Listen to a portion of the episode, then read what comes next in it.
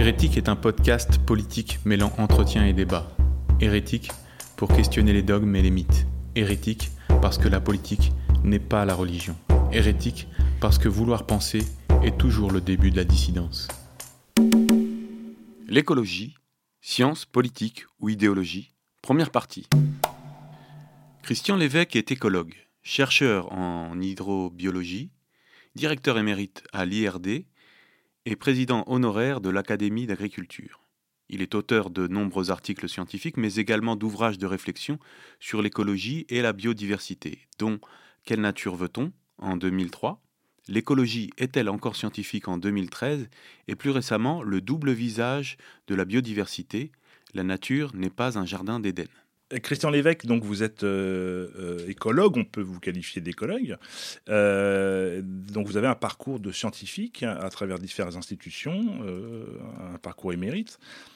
une chose qui serait important peut-être de préciser en début d'émission, parce que ce n'est pas évident du tout dans les discussions que l'on a à, gauche et à droite, c'est de définir l'écologie en tant que science dès qu'on parle d'écologie aujourd'hui, que, ce soit euh, à la radio, à la télévision, dans la presse de manière générale, on parle d'écologie euh, politique, de la sauvegarde de la biosphère, de la sauvegarde des écosystèmes, euh, du climat, etc., etc. Mais à la base, et beaucoup de gens l'ignorent, l'écologie est une science qui est née au 19e siècle. Alors l'écologie, effectivement, est une science qui est née au 19e siècle. Et au, 19e siècle, quand elle a été créée, le nom a été donné par Haeckel, mais ensuite le, père adoptif euh, a abandonné son enfant, j'allais dire, et il a grandi euh, largement aux États-Unis au début du 19e siècle. Et euh, ce qu'on peut dire, c'est qu'à l'époque, c'était une science qui essayait de vérifier sur le terrain les suggestions qu'avait fait Darwin en matière d'évolution, c'est-à-dire la, sélection naturelle, mais aussi, il y avait une forte propension pour les physiologistes, qui travaillaient au laboratoire surtout, de vérifier aussi sur le terrain les euh, phénomènes d'adaptation physiologique des espèces. Il n'y avait pas que l'évolution, il y avait aussi la physiologie. Et c'était, je dirais, un retour sur le terrain par rapport au travail de laboratoire qui s'était fortement développé euh, par la méthode expérimentale au 19e siècle. Alors, est-ce que vous pouvez nous donner des exemples d'activités d'un écologue, d'un écologiste scientifique, en quoi peut, peut, consister son travail justement dans les laboratoires et les instituts? Ah, je, je, voudrais d'abord dire quand même que l'écologie, c'est une nébuleuse. Quand on parle d'écologie, on parle de tout un tas de choses qui sont aussi bien ce qu'on appelle l'écologie scientifique, que, ce qui concerne la biologie de la conservation, qu'une écologie, euh, je dirais, politique, mais aussi une écologie qui est devenue une science de l'environnement. C'est plus tout à fait pareil. Je veux dire que la science de l'environnement, c'est euh, essayer de régler un certain nombre de questions, euh, je dirais, qui sont liées à nos activités humaines en général. L'écologie, elle avait une vocation cognitive c'était une science qui essayait de comprendre quel était, l'ordre de la nature. Je schématise un peu, mais quel ordre y a-t-il dans la nature? Et cet ordre, il y avait trois, trois manières de l'aborder. La première, c'est Dieu a créé le monde. Ça a été très longtemps, je dirais, le, schéma divin qui a fait le foi et loi, je dirais, chez les scientifiques. Hein, chez les scientifiques. Le créationnisme. Euh, non, tous les. Enfin, les scientifiques baignaient dans un, système culturel qui faisait qu'ils n'avaient pas tellement le choix. Ils, étaient même contraints et s'ils n'acceptaient pas ça, il y avait quelques réprimandes parfois. Copernic, par exemple, ou Galilée. Hein. Euh, le deuxième, la deuxième approche, c'était de dire euh, on va essayer de tirer des conclusions des observations que l'on fait dans la nature c'est, ça a été l'une des raisons de cette création de l'écologie, c'est voir dans la nature ce qui se passe. Et à partir de ces observations, on en tire des hypothèses et on, voit s'il y a un ordre de la nature.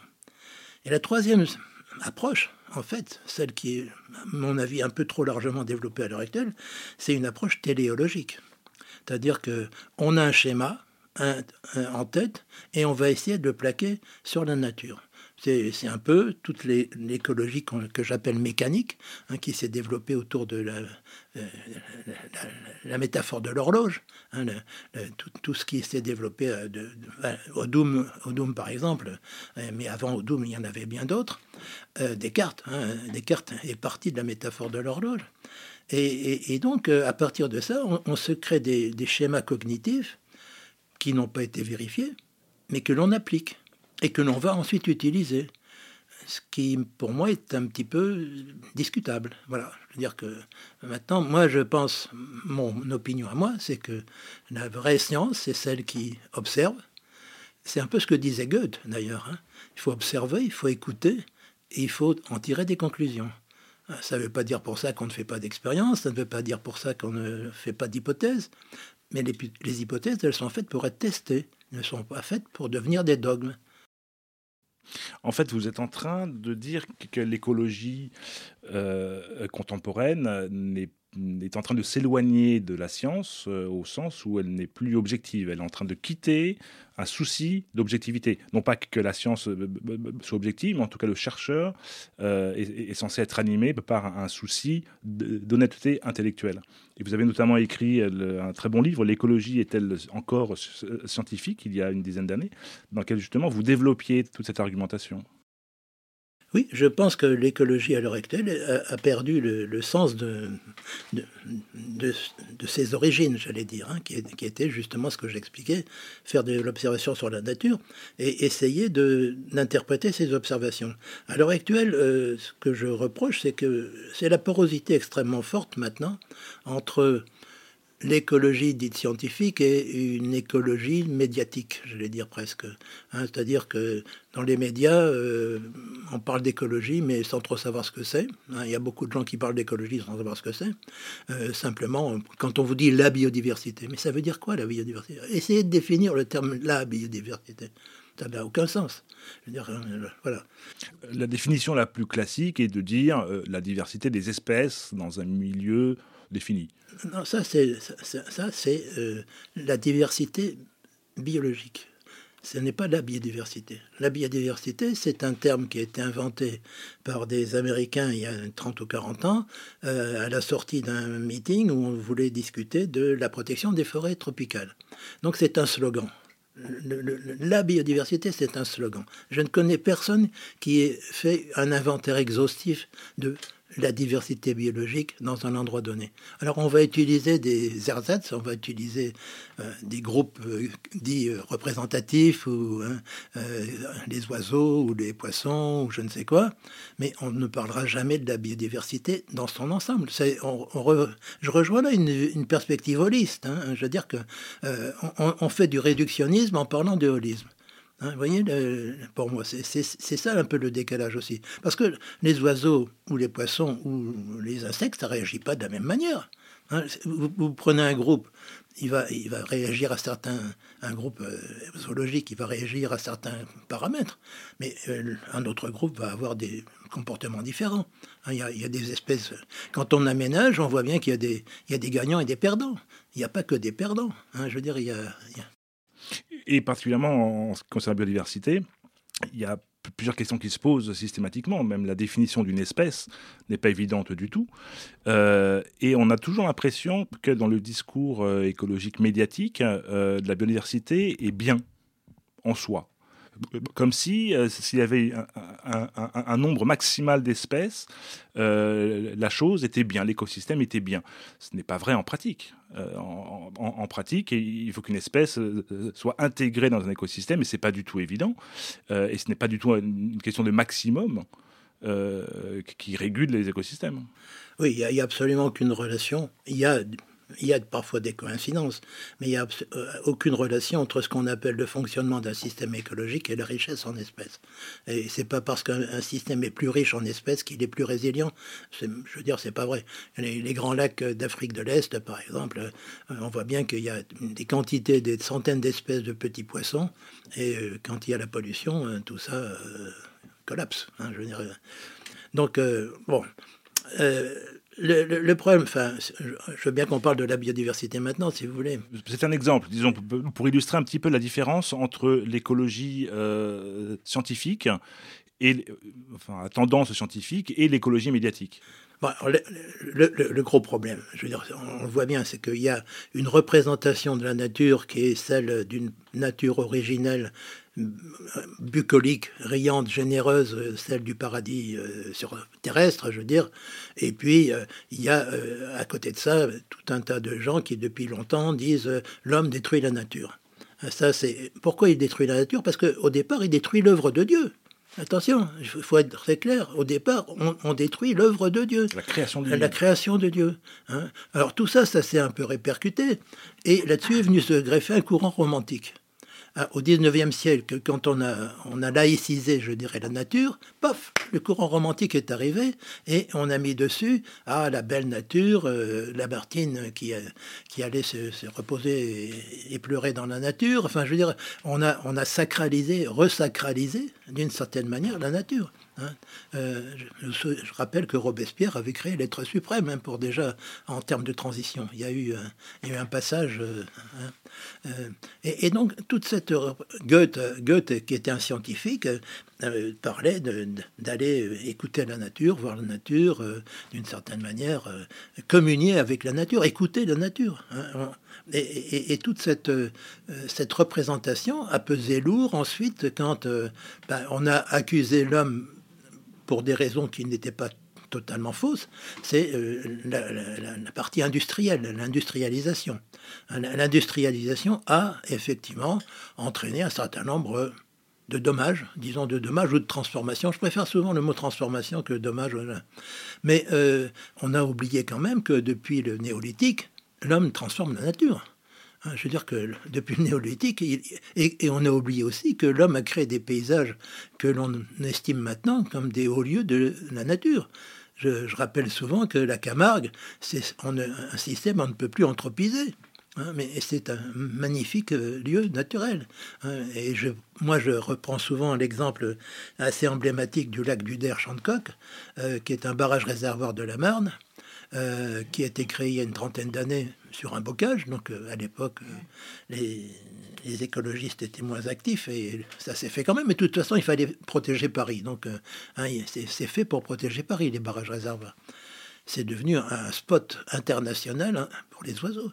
Mais pas que les oiseaux. Je veux dire, les pêcheurs sont très contents. Il y a plein de poissons. Je veux dire, et les gens autour sont très contents parce qu'il y a du tourisme. Et puis, je veux dire que voilà, on a un système qui a été créé par l'homme complètement artificiel et qui est devenu un lieu où tout le monde semble satisfait, y compris les écologistes, puisque ça a été euh, labellisé Citramsar. Vous savez ce que c'est qu'un Citramsar? C'est le Graal. Le Graal, la Camargue aussi, c'est le Graal, Citramsar. Hein. bon, alors voilà, je veux dire que euh, où, est la logique là-dedans?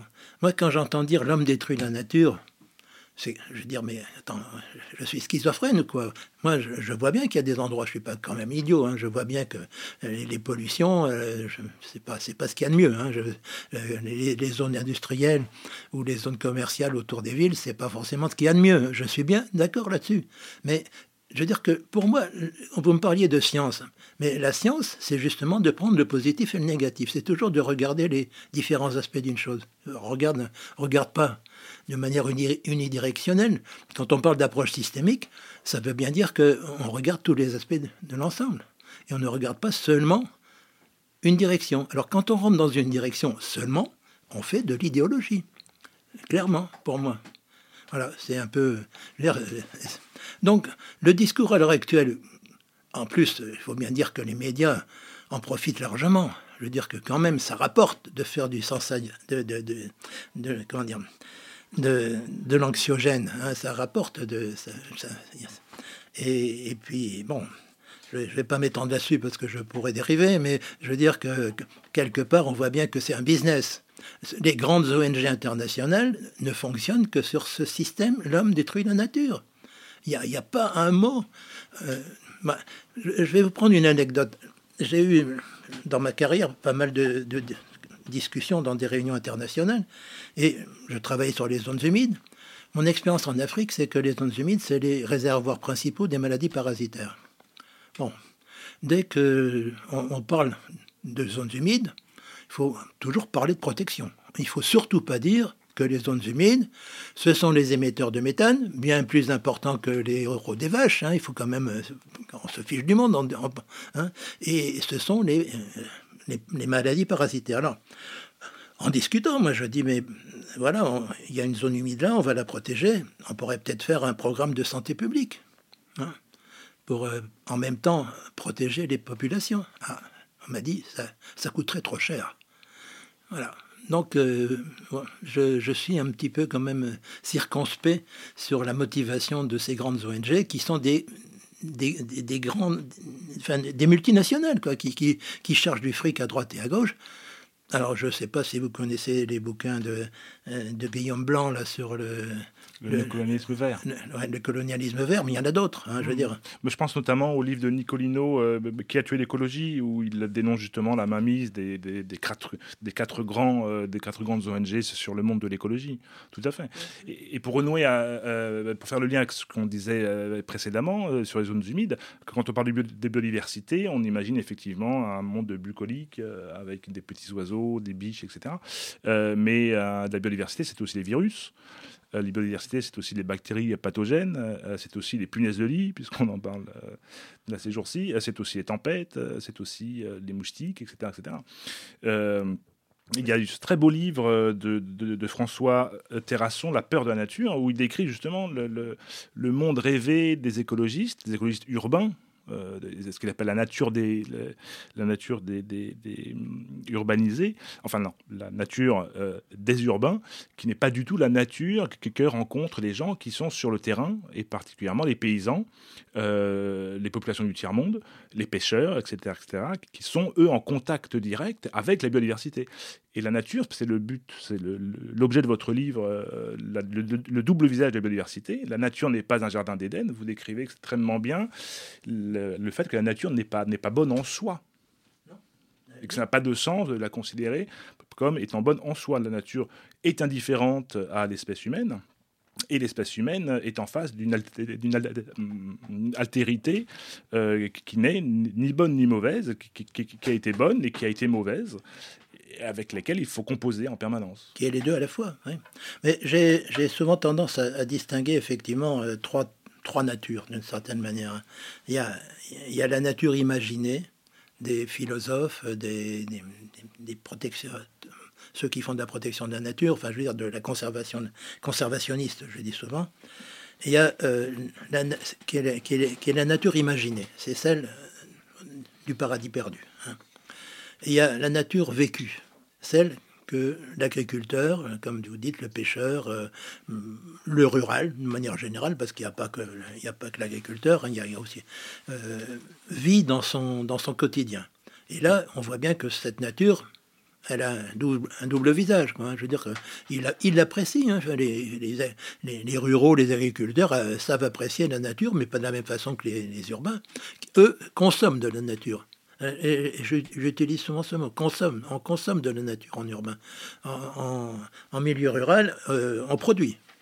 On produit de, des ressources. Hein. Donc, euh, et puis, il y, a, y, a, cette nature dont je parlais tout à l'heure, la, la, nature téléologique des scientifiques ou des philosophes, hein, qui, qui, entretient un peu la vision des, des urbains, hein, qui est une nature aussi un peu imaginée.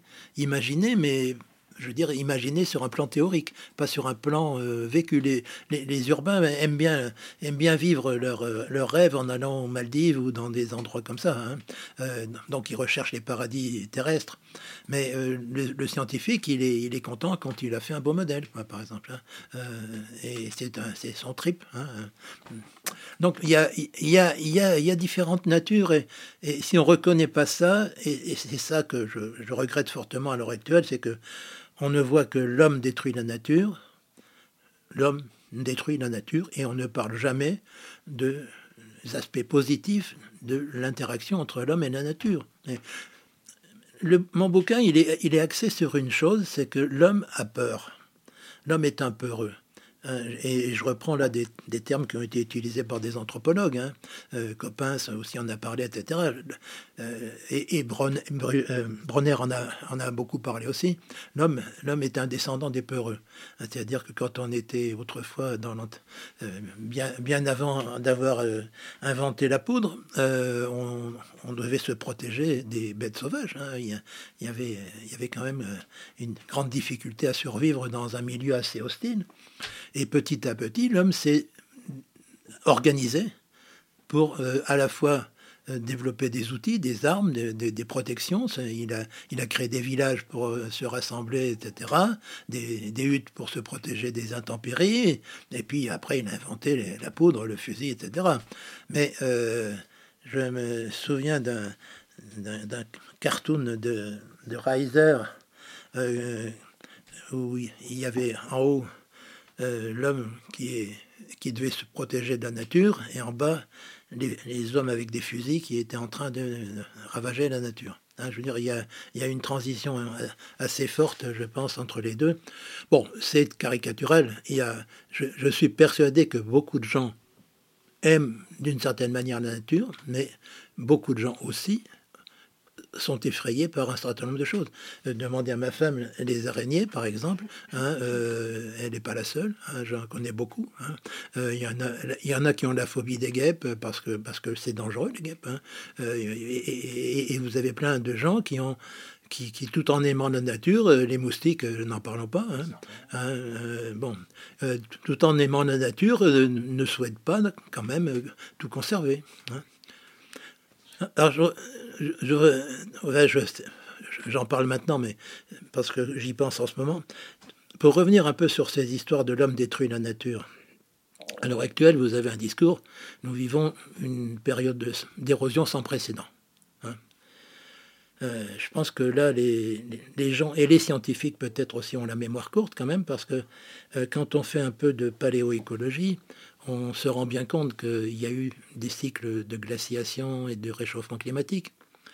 Et quand on regarde un petit peu l'état des lieux euh, sur l'Europe, il y a, disons, 20 ou 30 000 ans, euh, tout le nord de l'Europe était sous les glaces, les Alpes étaient sous les glaces.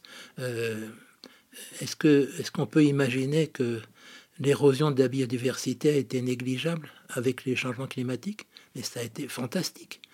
Les, cinq, vous savez que les cinq cycles dont on parle, les cinq érosions de masse, les cinq grandes crises euh, d'extinction Ça a été fait sur les milieux marins.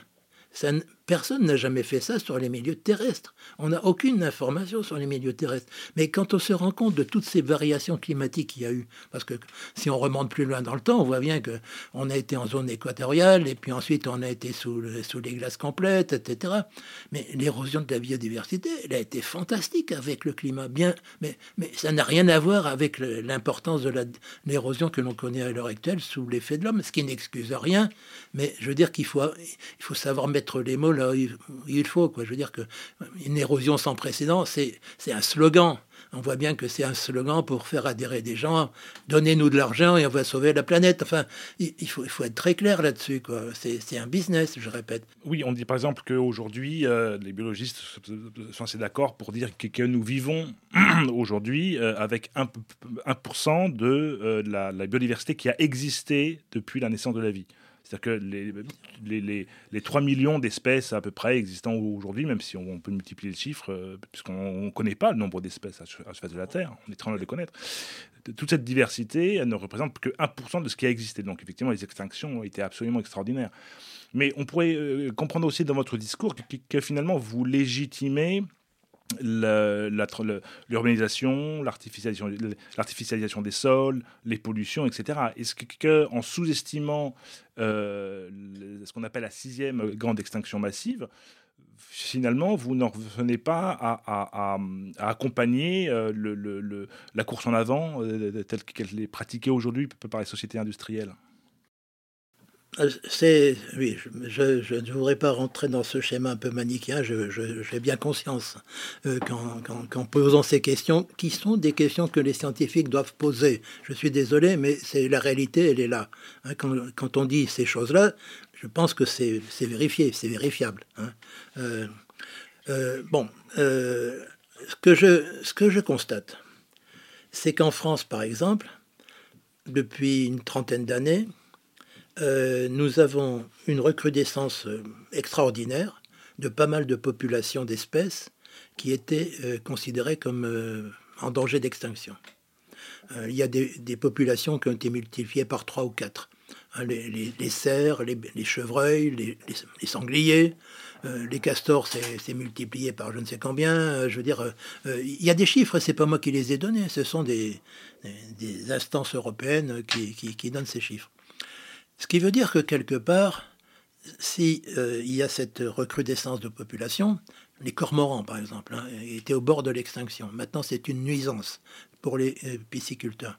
Si ces populations euh, reviennent, c'est parce qu'elles trouvent les ressources nécessaires pour le faire. Donc il faut arrêter de dire qu'on on détruit complètement la, nature. Hein. On a des espèces qui se naturalisent chez nous. Hein. Nous, nous avons des perruches dans notre résidence, hein, j'en ai peut-être ici, hein, euh, mais je veux dire, on, voit bien qu'il y a plein d'espèces qui se naturalisent pratiquement, hein, qui viennent d'autres continents et qui, s'installent. C'est qu'elles y trouvent des conditions favorables. Je vous parlerai peut-être euh, tout à l'heure de l'ibis sacré, un poisson, un, poisson, un oiseau qui pour moi est assez emblématique parce que je l'ai vu souvent en Afrique sur les bords des rivières. Euh, qui s'est installé en Bretagne euh, il y a quelques dizaines d'années à partir d'individus échappés des, parcs euh, de la zone atlantique. bon, il y, avait plusieurs milliers d'individus hein, que ensuite les protecteurs de la nature ont tiré au fusil, ont, détruit au fusil, sous la protection que ça dérangeait les espèces autochtones. Vous voyez le, raisonnement? Il n'y a pas de nuisible, mais quand même, euh, quand on fait de la protection de la nature, qu'est-ce qu'il y a comme nuisible hein? Je veux dire, ces, tous ces envahisseurs, toutes ces espèces qui viennent euh, perturber l'ordre établi. Et là, pour le coup, il n'est plus question de biodiversité. Ah ben là, on ne parle plus de biodiversité. Ah ben, que, voulez Si, on, protège la biodiversité autochtone. Alors, je, je, ne sais pas trop ce que c'est qu'une biodiversité autochtone. Moi qui ai beaucoup travaillé justement sur les variations de population au cours des siècles et des millénaires. Et pourtant, là aussi, les, espèces invasives existent qui peuvent être dangereuses pour un écosystème. Mais vous dénoncez, c'est vous, la systématisation de ce discours-là. Euh, vous dénoncez le mythe de euh, l'écosystème euh, pur, naturel, qui, devrait être préservé de toutes les perturbations. Oui, mais, vous, me posez la question, qu'est-ce qu'on peut faire? Ben, Écoutez, si vous voulez conserver un système naturel, c'est simple, éradiquer les hommes. Il faut aller jusqu'au bout du raisonnement allons jusqu'au bout du raisonnement. Alors c'est ce que font maintenant, ou ce tentent de faire d'une certaine manière les grandes ONG internationales qui demandent au niveau des conventions internationales 30% d'air protégé. Et certains commencent à dire 50%. Et on va faire quoi des hommes? Il n'y a aucun, aucun de ces gens qui disent euh, ben on va trouver des solutions. Non, non, relisez le bouquin sur euh, l'Afrique euh, de Guillaume Blanc hein, et vous verrez la manière dont travaillent les grandes ONG à ce niveau-là. Hein. On expulse. Hein. On expulse. Parce que c'est du business là aussi. les, grands, les grands parcs nationaux, ça fait venir des touristes riches et qui dépensent de l'argent. Mais je, suis désolé, mais derrière ces questions de protection de la nature, il faut quand même voir un peu euh, ce, qui, se passe. Ce n'est pas aussi généreux qu'on veut bien le dire. Oui, en fait, vous dénoncez, euh, vous, l'instrumentalisation et la dérive même de la science écologique au profit de, l'idéologie. Alors, cette idéologie, vous en avez un, peu parlé. Euh, comment vous la définiriez? Et vous avez abordé là dernièrement un point intéressant, c'est-à-dire, et peut-être le plus fondamental, c'est-à-dire la haine de l'homme en, fin de compte, parce que, vous avez développé en, première partie de l'émission le fait que, euh, effectivement, l'être humain, depuis sa naissance, des centaines de milliers d'années, a modifié considérablement les milieux terrestres. Euh, et, aquatiques, hein, à peu près bah, toutes les, forêts ont été, euh, ont été anthropisées de manière ou d'une autre, y, compris l'Amazonie, y compris les, grandes forêts africaines, y compris les forêts australiennes qui étaient, qui étaient brûlées régulièrement par les, les, aborigènes. Euh, est-ce qu'au fond, il n'y a pas dans cette idéologie de l'écologisme aujourd'hui euh, une haine fondamentale de l'être humain? Une haine de soi, en fait de la part des, ONG, mais aussi d'une partie des médias, une partie des, documentaires animaliers, qui systématiquement nous présente l'être humain comme mauvais, prédateur, destructeur, perturbateur.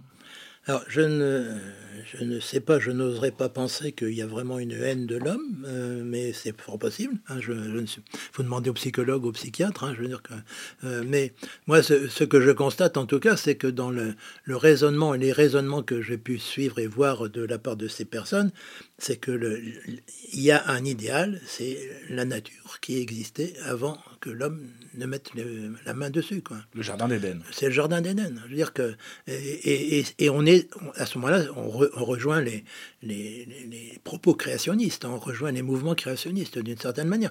Mais alors, écoutez, moi, je, je, développe aussi une idée qui peut être un peu sulfureuse, mais euh, toutes les grandes ONG internationales pratiquement sont nées aux États-Unis. Tous les grands mouvements de protection de la nature. Et les États-Unis, ça n'est pas un, pays laïque. C'est un pays qui est fortement marqué par les, religions, hein, par toutes les des religions et, pas seulement des religions, je dirais des des, églises hein, différentes, des calvinistes, il y, a, des luthériens, il y a des, et, eux croient comme, dur comme fer encore. Euh, euh, j'ai chassé un peu certains, certains propos de, de scientifiques américains, mais qui relèvent manifestement d'une vision créationniste du monde, quoi mais, c'est évident. Je veux dire. Dieu a créé le monde une fois pour toutes et l'homme devrait le préserver tel qu'il est. Voilà. C'est ça. C'est à l'opposé de la conception de la science. Ben, c'est un peu à l'opposé de la conception même de quelqu'un qui n'est pas euh, croyant, quoi, d'une certaine manière. Hein, je veux dire que... Alors après, après, on, après je, je, comprends bien qu'on puisse. Euh, qu'on puisse avoir, je dirais, euh, euh, retrouver la, la, rivière de, de, mon enfance, par exemple. Hein, je veux dire, c'est, bon, c'est, ça, c'est un, un désir euh, dire, qui, qui, fait appel à, des souvenirs, des émotions. oui, on pourra, peut-être en parler, mais enfin, on, voit bien que le rapport à la nature, je, on parle là pour l'instant de science, mais il ne peut pas être que scientifique le, rapport à la nature, il ne peut pas être que scientifique. Il, y a, par rapport à la nature, tout un tas de choses. Moi, j'ai des collègues euh, sociologues qui me parlaient du rapport du corps à la nature. Hein, de, la nature, ça, se perçoit par les sens. Hein, les, odeurs, les sons, la vue, les, hein, et, et, derrière, et, derrière, ça, on voit bien que la les représentations de la nature que se font les gens vont influer sur la manière dont on va regarder cette nature et la protéger ou pas, et l'utiliser ou pas. Hein, donc, euh, quand, on, quand on voit la nature, qu'on on la voit parfois comme amie, parfois comme ennemie, ça rejoint les discussions qu'on avait tout à l'heure, c'est-à-dire que euh, aime une partie de la nature et on déteste euh, et, on veut même éradiquer une autre partie de la nature. C'est pas une vision globale de détruire la nature. C'est l'homme a besoin de, de se protéger. Je répète, il a besoin de se protéger. Et dire le contraire, c'est absolument ridicule. Je veux dire que les, les espèces nuisibles ou, utiles qui étaient dans tous les bons, bouquins d'histoire naturelle au début du XXe siècle, bah c'est par rapport à l'agriculture. Hein. c'est parce que à l'époque, euh, les, agriculteurs voyaient leur récolte complètement euh, anéantie par des. Et, il n'y a pas longtemps, il y a eu il y a deux ans des vols de criquets migrateurs sur l'est de l'Afrique. Il n'y a pas un écologiste qui, qui, a, qui a moufté. Hein, c'est normal. Hein, parce que avant, avant, avant qu'on ne parle des pesticides, etc., on traitait les criquets pèlerins à la source. Et on évitait, il y a une époque où on évitait ces genres de, calamités. Maintenant, on ne traite plus, parce que c'est pas bien de mettre des pesticides. Hein. donc euh, voilà, il y a des calamités. Mais laisser la nature reprendre ses droits, et je vous assure ça ne va pas durer longtemps pour vous. Hein. Je vous assure que euh, bientôt, vous vous demanderez grâce. Hein. vous avez tout un chapitre dans votre livre où vous parlez de, de, de, cette idée reçue, ou plutôt oui, de cette idée transmise, de, euh, selon laquelle la, la, la, nature est bonne pour la santé, en elle-même. Bah, la, nature, euh, je veux dire que oui, bah, là aussi on est toujours dans le. Il y a du positif et du négatif. Je veux dire que on voit bien que euh, il, y a, les gens, les gens partent en vacances euh, au bord de la mer ou au, bord d'un lac ou dans la forêt. ça, ça, leur fait du bien sur le plan physique et psychique. Psychique surtout d'abord. Mais en même temps, quand il y a des moustiques ou, ou, des tiques de de, maison, euh, des punaises de maison, pardon, ou des tiques, hein, parce que maintenant il y a de plus en plus de tiques. Hein, euh, bon, on n'est plus très, d'accord. Hein. Même le fait d'aller euh, se ressourcer dans la nature est un, est un processus, est une envie qui est extrêmement récente. Euh, date, vous l'avez dit tout à l'heure, du romantisme. Auparavant, la nature était vue euh, comme une chose à fuir, et c'était plutôt la ville qui, était désirée. C'était plutôt la, civilisation, le minéral, l'urbain. Euh, il y a eu un retournement, effectivement, au cours, on va dire, du 19e, où la nature a, d'un coup a pris un, signe positif. Et on a inventé les sanatoriums, les cures thermales, etc. Mais ce n'était pas du tout le cas avant. Et, aujourd'hui, les écologistes qui, euh, qui racontent que la nature en elle-même est bonne euh, euh, pour la santé, ce sont des gens qui, malgré tout, n'hésitent pas à prendre des antibiotiques lorsqu'il faut le faire. Oui, bah, je veux dire, on pourrait toujours discuter sur la, quantité de médicaments ingurgités par les Français, qui sont les champions du monde dans, ce domaine. Je veux dire que, bon, on va dire, bon, c'est un peu. Mais je veux dire, on a bien vu on a bien vu, je dirais, euh, lors de l'épisode Covid. Alors là, là c'est là où on peut aussi parler de qu'est-ce que la science. Euh, des scientifiques qui ont dit que le Covid, c'était la punition de la nature. La nature qui se vengeait. C'est la punition de Dieu. Je veux dire, c'est exactement la même chose. Hein. c'est la punition de Dieu. Euh, mais des scientifiques ont dit ça. Hein. ça a été repris évidemment par les politiques et, surtout les médias. Hein, mais et, je n'ai pas entendu beaucoup de scientifiques dire que ça n'était pas vrai.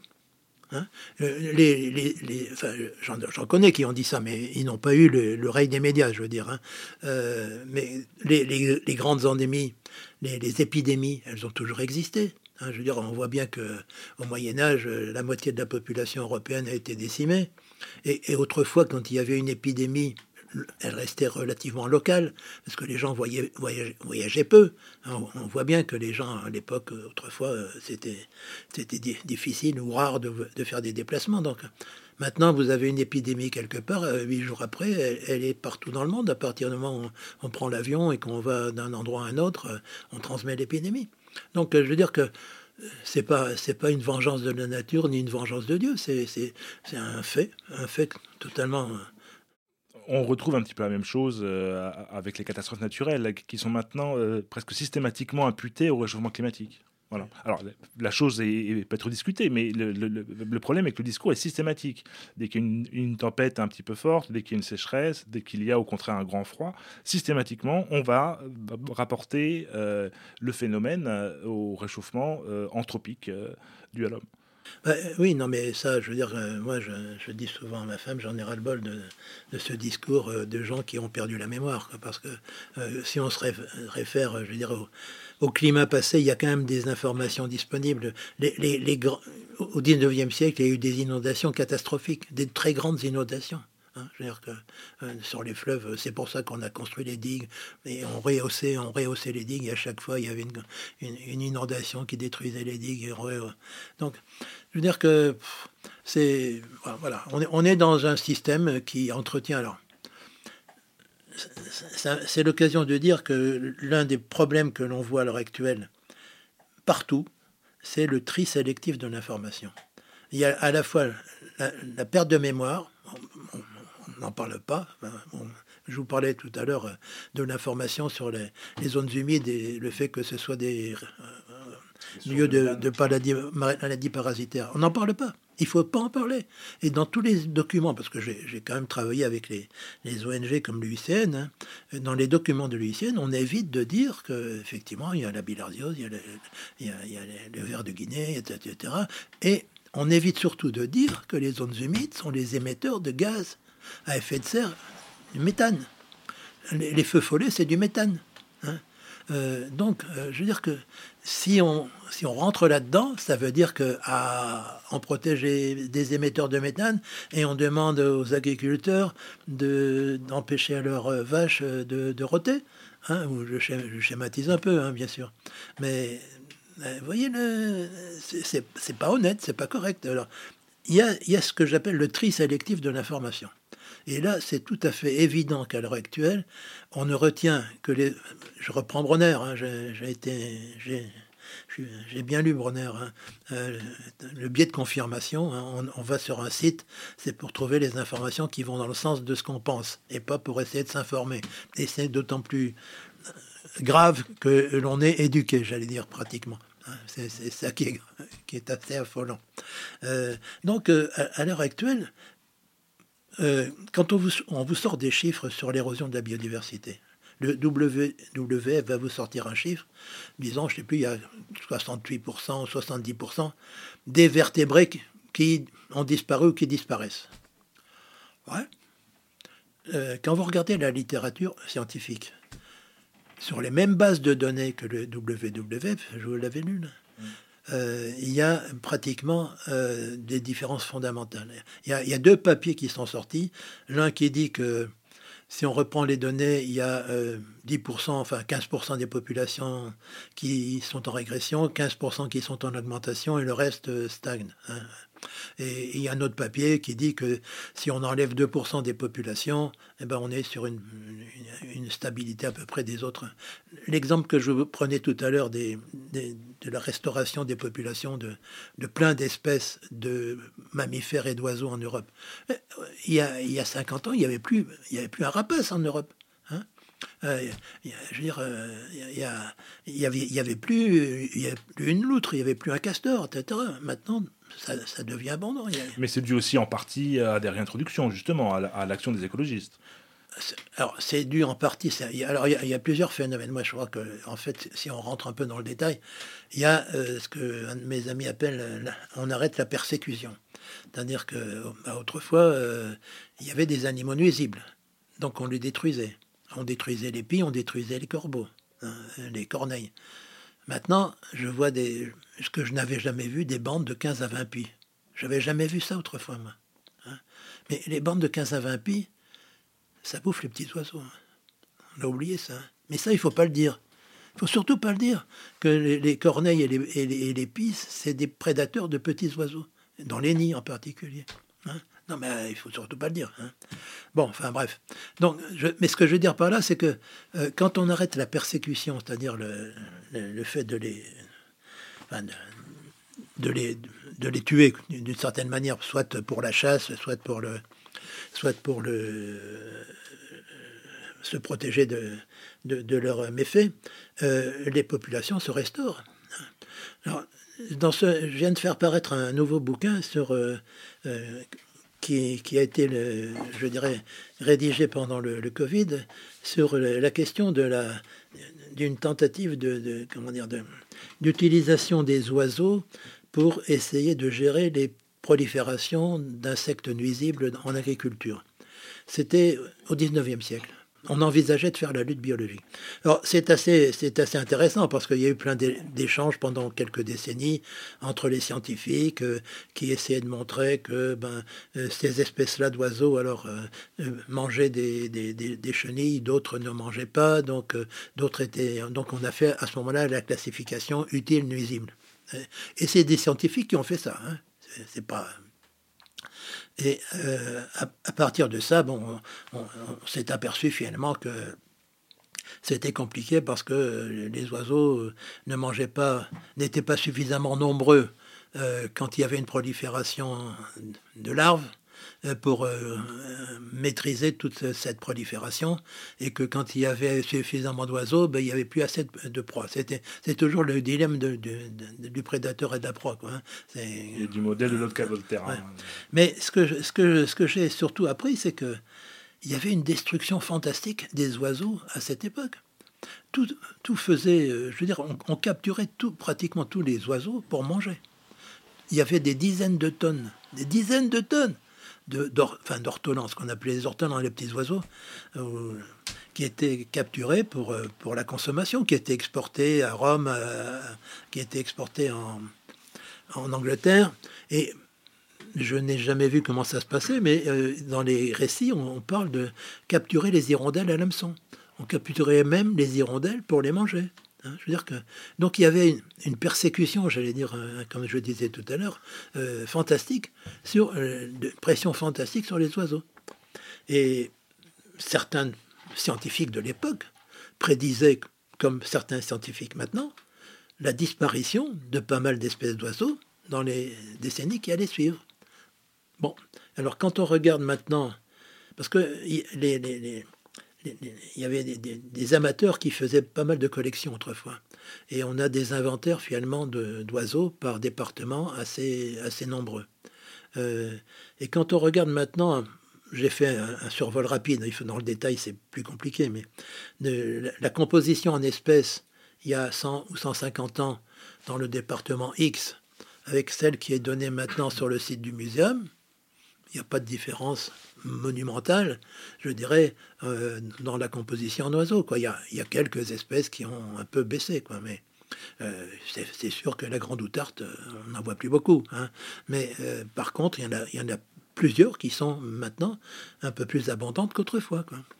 Donc vous voyez que cette information resituée d'une certaine manière euh, le contexte actuel par rapport à ce qui existait autrefois, pour moi c'est assez passionnant, c'est essayer de, comprendre pourquoi on, décrit une situation actuelle et, sans connaître finalement quelle était la situation avant. Quoi. Euh, on a un point de départ, hein, quand on fait des suivis, on a un point de départ et à partir de ce point de départ, ça décline. Oui, mais le déclin, il est parfois entamé bien avant, bien avant qu'on utilise des insecticides, pour des raisons diverses hein, d'aménagement du territoire. Euh, si, si, vous avez une forêt qui se... Maintenant, on, a, disons, 30% de la surface française qui est forestière. Ben, euh, c'est autant de mois en milieu ouvert. Je veux dire que les oiseaux ou les animaux de milieu ouvert, il se trouve pas bien en forêt. Hein. Moi qui ai fait de la capture d'oiseaux euh, pour, le, pour les baguets autrefois dans ma jeunesse, je savais que dans une forêt, je ne capturais rien. C'était dans les lisières que je capturais. Dans la forêt, il n'y a rien. Et dans la lisière avec les milieux ouverts. Hein. Bon, donc euh, si vous reforestez, vous perdez des oiseaux. Bah, euh, c'est comme ça. Et ça, c'est pas un discours qu'on entend beaucoup. Vous venez d'entendre la première partie de l'entretien avec Christian Lévesque, écologie, science, politique ou idéologie. Rendez-vous dans 15 jours pour la seconde partie. Vous pouvez retrouver les documents évoqués lors de l'émission ainsi que d'autres permettant de prolonger la réflexion sur notre site hérétique Le podcast est disponible sur toutes les plateformes d'écoute.